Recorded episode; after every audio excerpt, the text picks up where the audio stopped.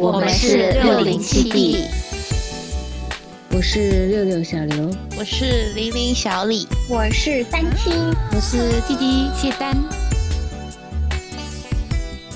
周末录制真的要有一点毅力的。对，周末周末的早上录制，对早上比较难。怎么八点到九点这一个小时就像一秒钟一样？我觉得刚刚才八点，怎么突然 突然就九点啦？是的，也就是八点醒的时候小睡一下，然后一睡哦，八点五十五了。我还在做梦，而且我梦到的是你们仨。梦到啥了？哦，我们要去，我们去一个什么地方？晚上七点半，我们要去海边。我先到了，但你们可能还没到。然后后来我都到了海边以后，突然说我有工作要做，就去做工作了。这梦怎么这么悲惨？哎呀，昨天我把那个爱情合约看了，挺好看的。我发 现我也是，但是我还没有看完，我只我也没有看完。看完这个之后，我还想去看另外一部，也是贺军翔的，也是那个年代的。那个是零几年的？零四年。我是零三年，对吧？对吧？这些剧好像还蛮好看的耶。那就赶紧来说说吧，不然待会儿我就要去上班啦。几点啊？我一点就要到啦。嗯，那你们开始呗，台剧女王们。第一个我想说的就是《爱情合约》。昨天我就复盘了一下这部剧，我觉得还蛮好看的。它这个剧就有个色调在，就不是清新的那种小清新色调，而是就是那种暗暗很昏黄的那种色调。你知道我当年第一次看到这部剧是在那个华语卫视，而且那时候他们就是在海边亲吻的那个片段。你知道零四年哦，我很小哎，你就算播到了那个华娱卫视，应该是也是零五零六对吧？年纪很小，你就看到他们那个吻戏的时候，每次我看这部剧的时候，我都要小心翼翼，你知道吗？就是 很害怕被发现。但我这部剧一直脑海里有那个场景，就是他们在海边啊，然后玩的很开心啊。昨天晚上就开始复盘这部剧，我就发现其实这部剧不是我想象中的那部剧，你知道吗？就我想象中就是那种很悲伤、有点悲痛的那种青春疼痛爱情小说的那种感觉，但其实不是的。他一开始其实是他们都是同一个大学的学生，只是女主林依晨。她饰演的那个小峰，他是剑道社的社长；男主贺军翔饰演的那个阿 Ken，他是游泳队的。他只是为了想要重振游泳队，好像就要跟剑道社有一些联系吧。所以剑道社的朋友们呢，就发现小峰，他说他很想谈恋爱。所以他们就逼阿 Ken 签一个爱情合约，就是跟小峰谈恋爱。但小峰不知道，只有阿 Ken 签了那个合约。他签完之后就只陪着小峰啊，但后面他们俩互相喜欢。但其实小峰心里面有一道伤疤的。他小时候，他爸爸跟妈妈离婚了，他妈妈就带着他跟他姐姐一起生活。小峰也被火烧过，就是烧到那个肩膀很大一片是那个疤。所以他一直都没有穿过那种会露肩膀或者是露一点点锁骨类型的衣服，他都是包得很紧的。他就觉得自己很丑，而且他妈妈就就叫他去整形，他也不愿意，因为他觉得这个疤对于他来说就是一个印记，就是一个心理阴影吧，可以算是。所以他也不愿意去真的去喜欢别人。阿 Ken 呢，他又是中日混血，他妈妈是日本人，但是爸爸好像劈腿，反正就是他妈妈和舅舅带着他一起长。后面他妈妈因为生病，然后死掉了。他舅舅也为了更好的生活吧，他就要去追寻自己的生活，也离开了阿 Ken。阿 Ken 就只剩下小峰一个人了。但是后面小峰他的那个疤，有一次他就说出来了，然后就很崩溃，让阿 Ken 不要对他那么好。哎，反正那时候的台剧就是这样子，就是女主有一点点伤，就觉得哎，男主不能爱我，为什么要爱我？为什么要对我这么好？就是有这种剧情，就是他们两个都已经说开了这件事情之后，不小心又看到那份爱情合约。嗯，就是一般都是这个契机，对，就后面何书桓看到那本日记一样，对对对对，然后他就走了，他走了之后呢，那阿 Ken 那时候是真的喜欢上他了，而且他生活里只有他了，因为他妈妈死了，他舅舅走了，到了后面他们两个要相遇了，然后阿 Ken 在录视频，就是录那种道歉视频，结果小峰就遇到了车祸，他就植物了很久植物人，阿 Ken 就带他去他们做过的所有事的地方，去想让他回忆起来，或者是清醒之类的。但是到了最后，你知道吗？阿 Ken 就是抱着小峰走到了海里面自杀，自杀。对，但是这时候就是他已经一 the end 了嘛。但是到后面又有一趴，就是小峰突然在海里面醒来了，然后这时候就会突然出现刚刚听的那首《中间》，我就觉得哇，好好听哦这首歌。反正这首歌就是片头曲嘛，色调啊搞得很昏暗，而且情绪就渲染出一种很悲伤的那种氛围，就是青春疼痛爱情小说的那种感觉。反正在我这里，我就觉得这部剧就是 B 一啦。后面那一段醒不醒来，我觉得不重要了。哇，那你这个好巧哦，马上又有他们两个的剧了耶！时隔多年，对对对对对对对，是的，是的，是的。那我觉得贺军翔现在没有以前那么帅了。那。爱情合约的时候真的贼帅，他的头发虽然很非主流。岁月 在那摆着呢。那个画 那个时候多大？而且画质模糊中带着刚刚好的感觉。是的，是的，CCD 的感觉。他们两个就是互相有那种感情的时候，就觉得他们演的很刚好。听说他们这部剧的时候，导演只是给了大概的方向，没有具体要求他们做些什么，都是真情实感的。嗯，所以他们在一起过。小峰的吃醋啊，有一点点那种，嗯，就好像真的在谈恋爱的那种感觉。而且贺军翔呢，真的太帅了，而且他讲话就是那个台湾腔哦，轻轻柔柔的那种感觉。他说：“我不叫魏，我叫阿 Ken。”臭屁哦！好的，那我的第一部剧就是这部。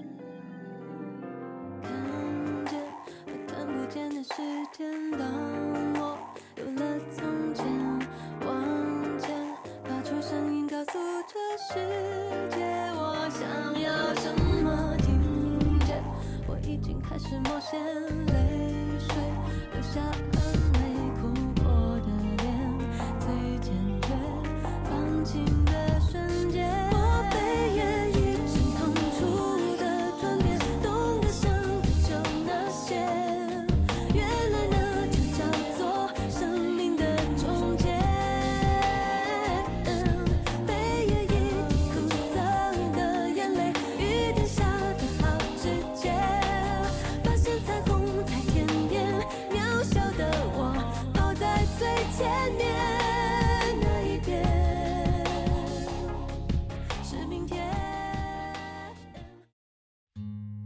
然后第二部是零九年的《败犬女王》。那时候看真的觉得贼好看，但那时候看的没有那么深入啊。这次后面又分析了一下，当年看的时候就觉得杨锦华超漂亮，而且她那个短头发。那时候的偶像剧都是那种童年的偶像剧哦，是什么《下一站幸福》，然后是《痞子英雄》嘛，《下一站幸福》就是那种比较疼痛的那种狗血剧嘛，而且女主都是长头发，没有什么短头发的女主。当时看到她是短头发，然后又比较干练，她那个脸的五官很精致，在里面穿的那些。衣服都很好看。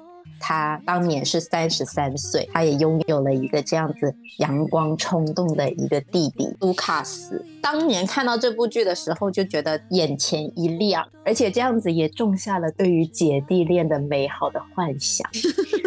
但我觉得这部剧最好就是女主最后没有选择任何一，也没有选择男主，也没有选择男二。男二是一个学长吧，功成名就、有钱的，就是事业很好的那种男人，就跟他比较般配的一个男人。他谁都没选，他就自己一个人享受当下，享受一个人的生活。我就觉得现在很多大多数年轻人一样啊，我们也没有谈恋爱，但是我们选择一个人好好的生活，这样子不是也是对得起自己的一件事情吗？嗯嗯。呃，这部剧我就是升华了一下这种小主题，就是还要自己就是升了，但不多。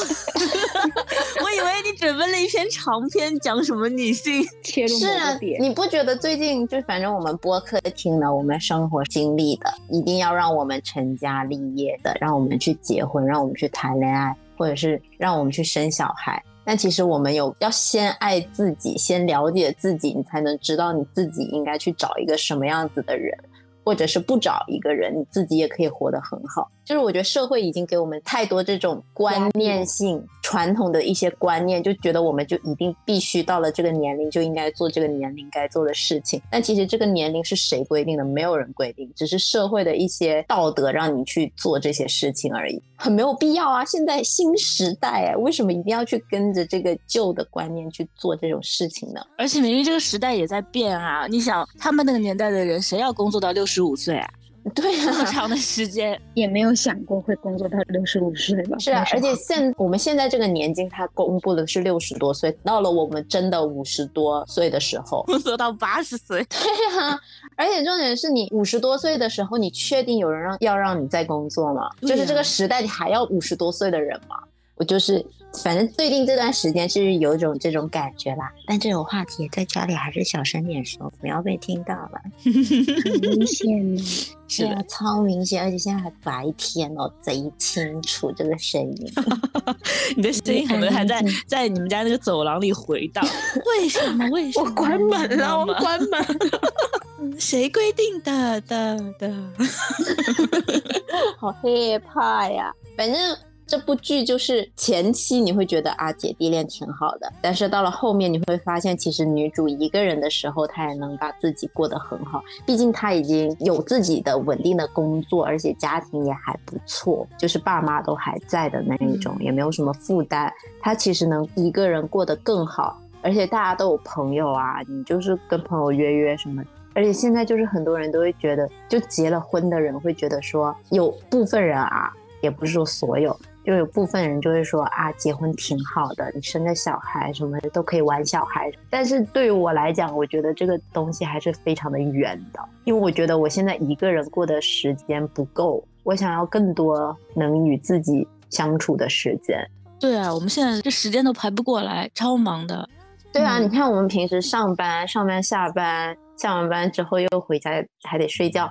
那我们剩下来每天的时间就是很少啊，而且我们能做我们自己想做的事情也很很急特别的忙。想做的事情有那么的多，各种各样。就是啊，所以我觉得还是得先活好自己，先投资自己，再去做别的事情。我觉得投资自己是最有回报的事情。是的，这部剧很超前呢。零九年的话，对，而且你看，你对比当年同时段的片是《下一站幸福》这一点，你就觉得《下一站幸福》真的，虽然那时候是任光熙还不错啦，而且咪修咪修也真的那个时候流传很久。那个就比较狗血剧啦，所以说对比起来的话，我觉得《拜权女王》可能在那个时代还是升一个等级的。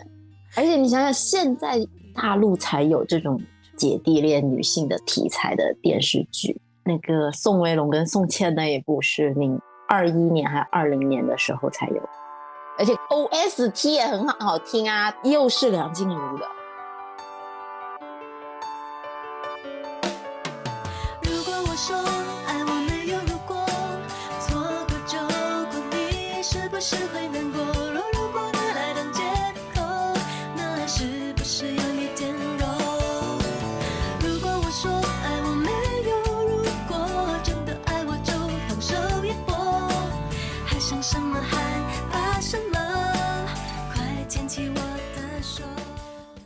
好的，这部剧又结束了，我还有下一部剧，下一部剧跨度比较长，就到了一五年。爱上哥们，就这部剧就是很好笑，它就是一个好笑的剧，但是你深深深扒一下，就还是有一点点内容在的。女主皮亚诺，他在出生的时候，算命师傅又是算命师傅，给他算了一卦，就说他二十五岁之前不能以女性的身份生活在这个社会上，不然他就会在二十五岁的时候死掉。他就要假装是男生，二十五岁过完了，要过二十六岁的生日的那时候，那段时间他就遇上了杜子峰。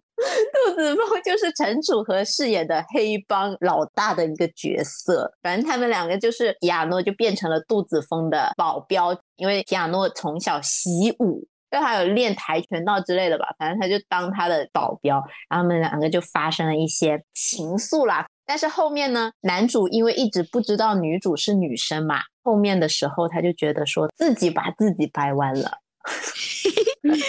那不就跟那个张根硕原来是美男，原来是美男，他也是这样的嘛？但是关键是他们都觉得自己弯了啊！还有那个啊，咖啡店啊，对，咖啡王子一号店也很啊，对，这好好看，收银会好漂亮。是的，对，哦，咖啡王子一号店这巨好看，我好像看了好多次。我也是，而且是不同年的时候对对对对对对，就是找资源。对，就要找百度。前面之前就是在那种网站上可以看，后面就没有了。哦，那真的好好 要把一个大男人先搬弯再捋直了的故事。是的，是的，天哪！对呀、我也那个时候李善均还是帅气男二，现在都是大叔了，死无敌大叔。好像也是零几年的。零七年，反正色调也是很偏古早的那种类型啦。但他们很温暖。那个那个那个卷头欸卷卷头发的那个男的啊，那个咖啡丝，对，后面还是演日本人啊啊啊！现在不是都演那个叫什么？对对对对对，那时候小时候我也觉得好帅哦。是，是的，然后还幻想那时候就在校门口有一个这样子的帅哥在那里搞煎饼，有毒吧？你这个也太本土化了。哎，他们就是下课不是很多女生去他那里买东西喝，还是买东西吃啊？他是搞什么？搞松饼还是搞什么？嗯。哦，而且我一直记得女二在咖啡店画的太阳花，啊，那个时候看了我就觉得哇，画画好好哦，然后就是有那么一点点的萌芽。画画这件事情，就很想在墙上画画。我只有很想剪个尹恩惠同款发型，而且孔雍那时候好帅，所以这部是在宫之后是吧？还是之前？在宫之前之后吧零，七年，宫是宫好像零零五还是 宫是一一年哦，他在啊，之前。宫才一一年啊，哎，不好意思，什么鬼？大陆的宫，零六年，零六六年呐，怎么大陆的宫在前面啦？大陆的宫。宫也很好看啊，对，我真的只我只永远记得她在那个裙子里面穿校裤，你知道我那时候还效啊，是的，仿是了的，因为我们周一升旗的时候一定要穿礼服，那个礼服就是裙子，我就把那个运动裤穿里面了。这部剧我也是，还有就它的那个色调不是都很温暖嘛，这种黄黄暖暖的。对，它有个阁楼，对他读书的时候的那个阁楼，你知道这个阁楼的情节啊，我带到了我现在的房子里。就当时我们家在装修的时候，就是有一个阁楼那个地方，然后我就说这里一定要好好的弄一下，也是下午阳光洒下来的时候，我要在这里坐着。然后在这里拼拼图，狗屁，我都没想起过。现在哇、当时我还买了漫画书呢，就是《供》这部剧，哎，对我人生也很大的意义了。嗯，而且这部剧那个时候我们家是盗版碟看的，你知道吗？对对对对，后面。那个盗版碟，在有一次被我妈和外婆发现了，然后他们两个熬了个通宵看完。哎，找找个时间重看一下。是的，好美哦，而且他们穿的都很好看。而且尹恩惠那时候很可爱，对，超可爱。嗯，嗯，而且他们去那个海边，就是拍那个的时候，拍那个咸鱼，嗯，我记得超清楚。那时候的那个 BGM 也特别的适合。那时候后面又一直哭哭哭。后面太惨了。但那时候我是一开始喜欢男二，觉得男二哦，我也。是，对 我后面 get 到了，我到一半以后 get 到，就是女主爱上他以后，我也 get 到了。我们很带入女主的情嗯，绪，是的，是的，女主喜欢谁，我们就喜欢谁。也不一定女主不喜欢谁，还不是一般这种男二都是大家很爱的。我觉得每次男主去女主家都很好玩。是的，是的，是的，就是睡觉的时候也是 对对对对对然后什么打到流啊口水，对对，也很。好笑。记得而且我还记得尹恩哦惠也给那个奶奶画过一个自画像，啊，对对对对对对，那也画的的很可爱。嗯，是的。但后面他有拍一个什么啊宫 S 就不好看了，哎，你刚才讲的是哪部剧来着？回来，回来。爱上哥们啊。对 对，呃，被差了三部韩剧。反正就是这种类型的剧就蛮多的。都是有一个始终的一个观念，就是爱情本身与性别无关，更与性向无关，只是你爱上的那个人刚好是这个性别而已。嗯，我就是这三部，我本来以为我看的偶像剧不多，但是刚才不是说了那么多，突然又跳出来那些韩剧，我发现其实我也是看了的。但是那个时期我看好像都是一些日式青春，就是日本动漫、电影这种之类的。像之前我说看初恋的时候，不是有那种久违了的小时候看日剧的感觉的吗？所以现在就说的就是那个小时候。你说说，因为 然后我前两天很小的时候，对我前两天就翻豆瓣，想说打开看一下以前的记录，因为以前记得还蛮多的。我一打开豆瓣，我就发现原来我豆瓣的 app 它的封面我一直放的是一部电影，就是《前路漫漫》，可以发给你们看一下这张图。前路哇，你那时候这么小就这么文艺啊？你都不搞这种青春疼痛小说？这其实我偶像剧也看哦，我也看了，就这个这张封面我一直放着好着。漂亮哦！我哇看到哦，是这个男生演的啊，冈田将生那个时候好可爱的，就前两天在那找，就看到这张了，就开始搜我当时给的评价，我写的是喜欢，很开心看到这部剧的日子，也是骑车上学的日子，正好他们那个时候是高中嘛，我好像还是初中啊，我忘了。北川月粒子就是这部电影的编剧加导演，《悠长假期》是我脑福他的代表作。哦，所以是的，我就觉得我 Q 到这个，你应该会有反应。主要他那个也是 OST 那一首很好听，我很喜欢那首歌。这部电影岩井俊二他也参与拍摄。这部电影的话，他又有北海道、小樽、自行车这种的，哦，还有北海道，马甲。他其实这部剧拍摄的景点好像就是情书的景点。哦，电影开始的时候就是女生暗恋男生，因为她看男主打篮球贫血，就太激动贫血晕倒了嘛，就到保健室里面。然后在保健室，她跟她朋友在那讨论这位喜欢的男生的时候，她是躺着的，但没想到她在说这一些什么要不要跟他告白呀之类的。男主就在旁边，因为男主他被篮球打到流鼻血，他其实也在那个保健室里面，就是这种误打误撞的就有了这样第一次的表白（引号表白）。然后后面女主就是真的放学了，她做好准备想去告白的时候，还在那里酝酿，男生就突然先抢先说：“我们交往吧。后面后面女生都呆住，嗯，然后还矜持了一下，说：“我考虑一下。”然后就跑掉了。然后男主就很懵，这个女主就就骑车然后冲刺，就超开心的。所以说他们后面就在一起了。他其实这整部电影都是那种还蛮日常、很轻松，因为他也是编剧只是给了一个大概的剧本，但没有给台词。拍摄也是，他们都是有一点那种像手持 DV，就比较摇摇晃晃，然后更有身临其境的那种感觉。然后他们所以说很多所有的台词啊，都是他们即兴发挥。嗯，我觉得这种嗯即兴这种就很就会对，就会冒出你其实你内心真实的想法。你想，如果有一个 DV 去拍着你，嗯、然后你要一直讲话，其实你说着说着，其实就会把自己内心的想法说出来。我是这么感觉的。就跟你拍嗯 vlog 一样。对对对，就自己在那里碎碎念嘛。看有一些评论，他们有一些人蛮不喜欢这个女主的，因为觉得这女主很作嘛。我觉得得很可爱耶，就是那种恋爱的小女生，就作这作那，我觉得作天作地都是可以的。而且就是在那个年纪都是高 对生，怎么就不能作了呢？就是啊，就是喜欢、啊。作，你要什么时候作？这整部电影的情节其实比较简单，告了白，然后在一起。但是那个时候已经高三了，然后他们要选上大学，男生的成绩比较好，要去早稻田，但是早稻田的话就要去另一个城市啦。女生通过她的朋友知道她要去早稻田，然后她去找男生，他们俩就在这个河边，就是那张剧照的那个情景。她女生就走在这个上面，那个是个台子吧，让男生自己亲口说出来，他要去早稻田啦。但是男生一开始一直不说，然后女生就装作要，不小心摔倒了，男生就说：“哇塞达，就是早稻田。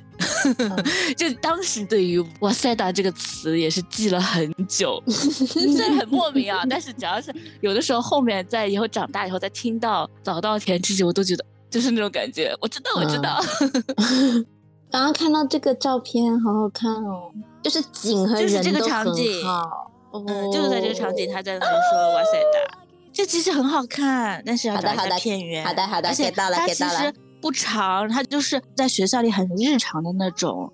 结局的话，也就是男生去上学了嘛，这么小年纪也不用说要有一个具体的 ending，嗯，但你不觉得以前那个小时候看，你就是很想要他们有个 ending，是的，就是你是的 get，不到这种他就是中间空了的那种感觉。没，错。你现在才懂得说哦。他他们其实就是人生的过客，或者是在那个时间段很重要的人，但过了他们都会变成回忆的那种感觉。对对对对对，你以前小时候根本感觉不到这种东西，你就会觉得说，我必须要男主和女主在一起。就会有一点失落在那里，现在懂得这种 B 一美学，对，觉得就是不要在一起比较好，在一起的都是生活的琐事。对，就是卡在那个最美好的时间，就是最好的。是的，所以我感觉就是在初高中这个年纪，正好看到类似《潜龙漫漫》这个年纪的电影是还蛮棒的事情。那个时候就是悸动，现在就是感动。诶，我写的。然后还有很多事情，就是只有长大了才会明白嘛。都是小屁孩的时候，想法都很简单，就有什么事情你直接说出来不就好了吗？你自己在那里憋着，你只要把这件事情说出来，大家都知道你在想什么，不就好了吗？我为什么要分开呢？所以，嗯，总结一下，就是用张悬的一句歌词：“深深的话要浅浅的说，长长的路要挥霍的走。”特别好。还蛮是的，对啊，特别满就是你，就小时候听你也不会觉得，因为他这首歌是整首歌的开头，听的时候我完全是没有听进去的。但现在再回去看这句话，我觉得对，我发很现、就是、很有感觉。反正经过这一次的搜寻，这些骗子哦，我就觉得说，以前小时候看的东西就是太肤浅了，就是真的只是看到非常表面的一点，你根本就不理解他们深层次想说明的一些问题。但是就是因为小时候不理解，所以年纪小的时候才可以横冲直撞，这也是好的。你懂得太嗯多了，束缚也就太多了。是的，是的，嗯，现在就是我觉得越长大越被绑住的事情就太多了，很多事情你其实很想干，小时候直接就去干了，现在没办法，不可以。嗯，是的。要顾虑的太多了，哎，这样是好还是不好呢？感觉这样子有点就是过，不知道为啥但这就是成长嘛，没有办法。对啊，所以才不想长大嘛。是的，小的时候很想长大呀。对，小的时候每年我都很羡慕，小学的时候羡慕初中的那些学生穿的衣服，初中的时候很羡慕高中那些人的那种潇洒，高中又很羡慕大学的自由，大学又很羡慕到了社会之后你可以自己花自己的钱的快乐。嗯但你真的到了这个时候，你快乐吗？快乐的很卑微。对啊，你就是最后都是卑微的。我跟你说，是自由的时间就是那么几个小时，一天二十四个小时，你就一两个小时是最自由的，是的你，剩下的时间全部都不是自己。是的，是的，就是说不想长大了嘛，我不想，我不想，不想不是真长的大。。小时候觉得这首歌会通话。小的时候听这首歌就觉得，咦，就是那种怎么就不想长大嘞？我很想长大。不想长大，长大后我就会失去他。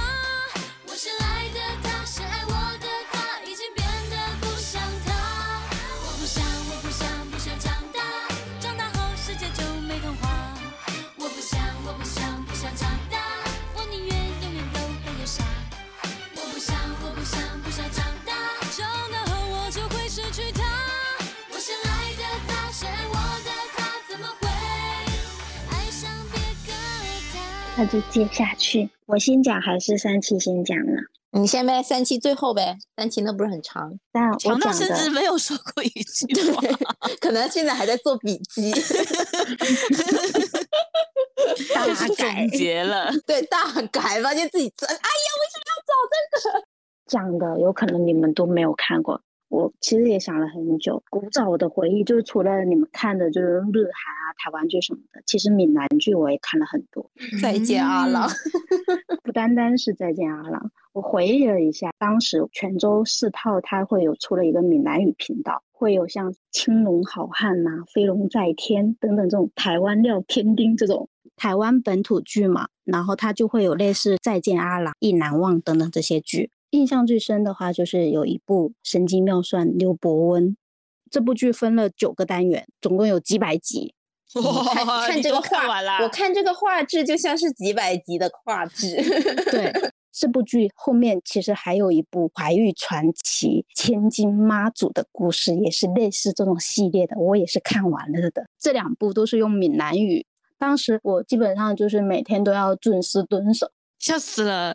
第一个评论是小时候陪奶奶准点在泉州四套四套的，现在弟弟在陪奶奶。都是奶奶先看，不然以我们这种我哎，它豆瓣评分八点五，很高哎。嗯，评的人不多啊，因为才一百零八个人评。我感觉应该是属于我们闽南这一代人的一个童年回忆吧，可以算是。第八号当铺，哦，我看了这个，我看了，这个也是几百集的那种。嗯，那我觉得它主题曲很好听。典当灵魂以及跟神父之间对决吧。现在想想，我觉得以前就这种剧嘛，就还是有意义在里面的。对啊，我回忆了一下我当时看的感受，也在想，如果真的有这种当铺的话，我会用什么去换什么。对对对，我也想过，我也想过，可是我想不到我以前想要换什么了。现在呢？现在现在其实也没太想明白，到底我能不想换，我觉得现在挺好的。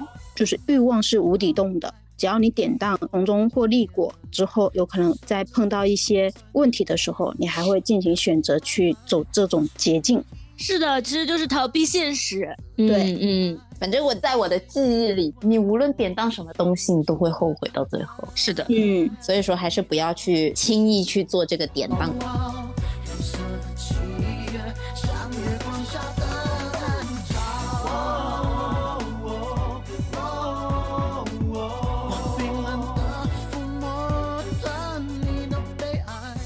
我要分享的就叫《蔷薇之恋》，它就是二零零三年的一部台湾偶像剧。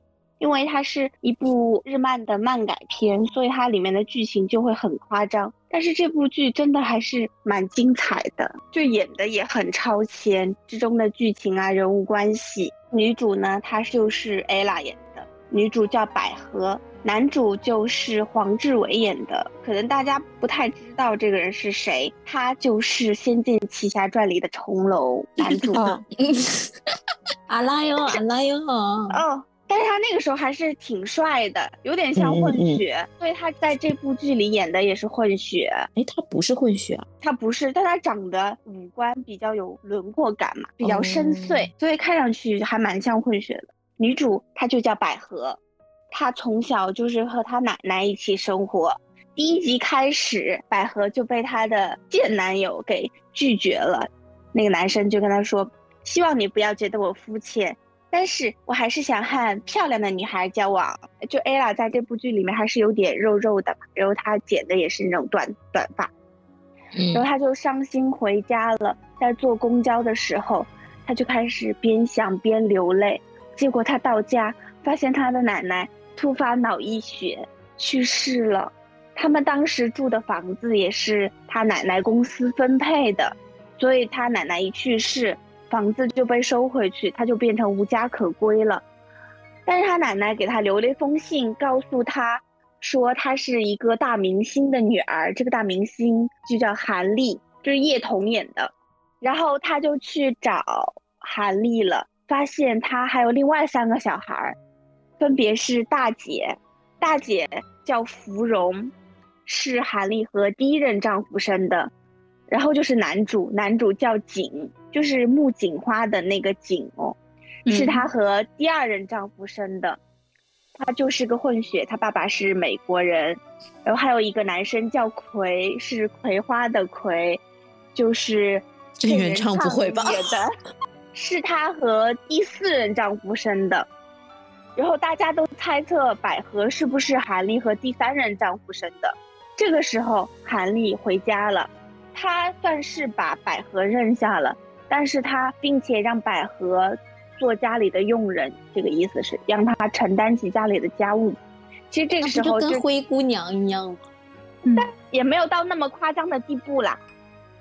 但是家里的人对她都还蛮冷淡的，甚至有一些敌意。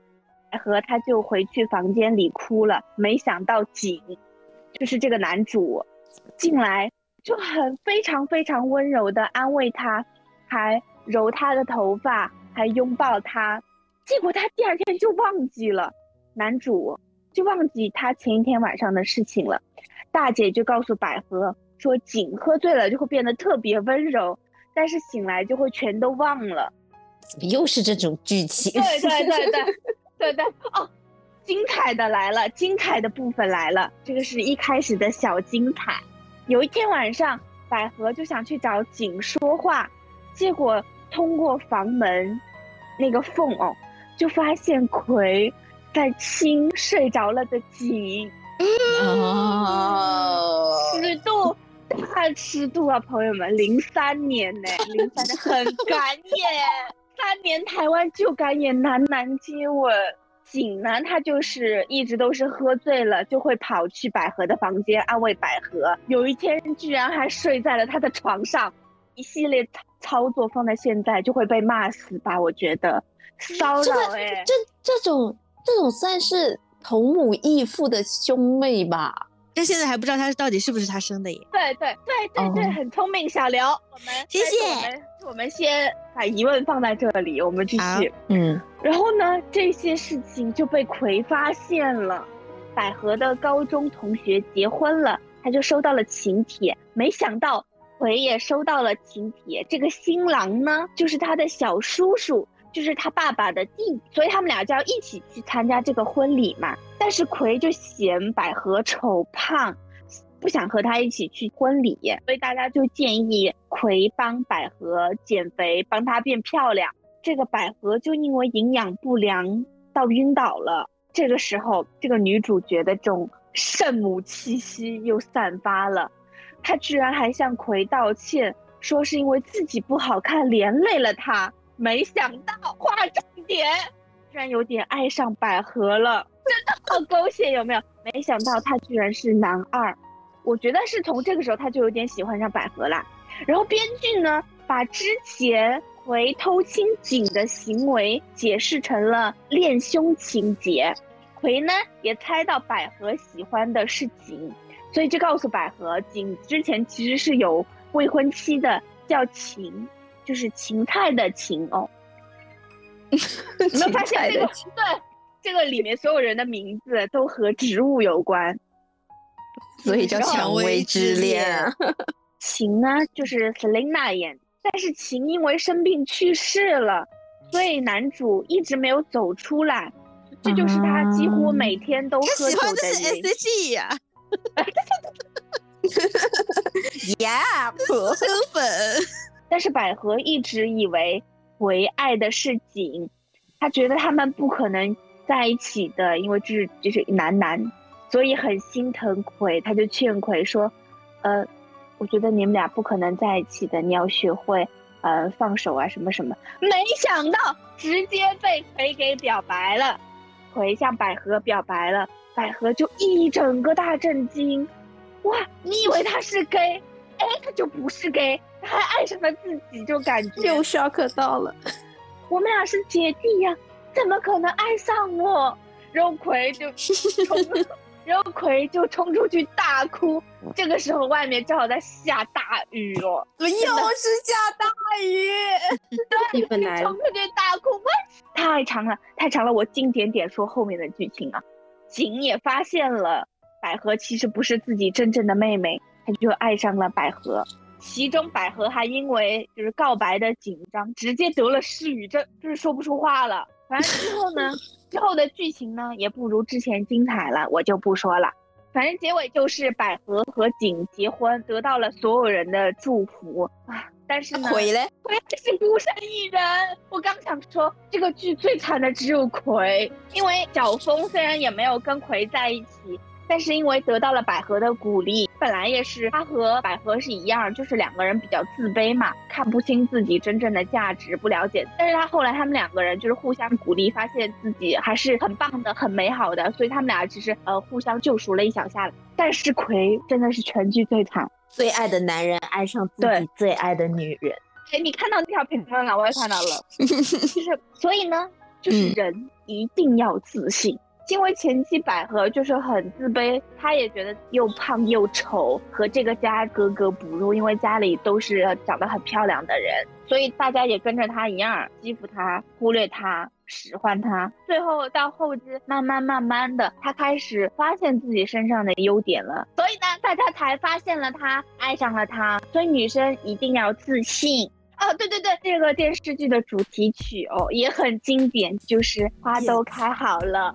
哇，今今天说完之后，下面的任务很繁重哎，很多剧要看，好满哦，又没时间了，每天真的很忙。我们下次再见，拜拜。如果没遇上那么多转弯，怎能来到你身旁？现在往回看，每一步混乱，原来都暗藏方向。曾经还以为承担一滴泪水的重量，今天终于知道，眼泪也可以酝酿出芬芳。哦再不用从别人身上去寻找信仰，爱上你，我学会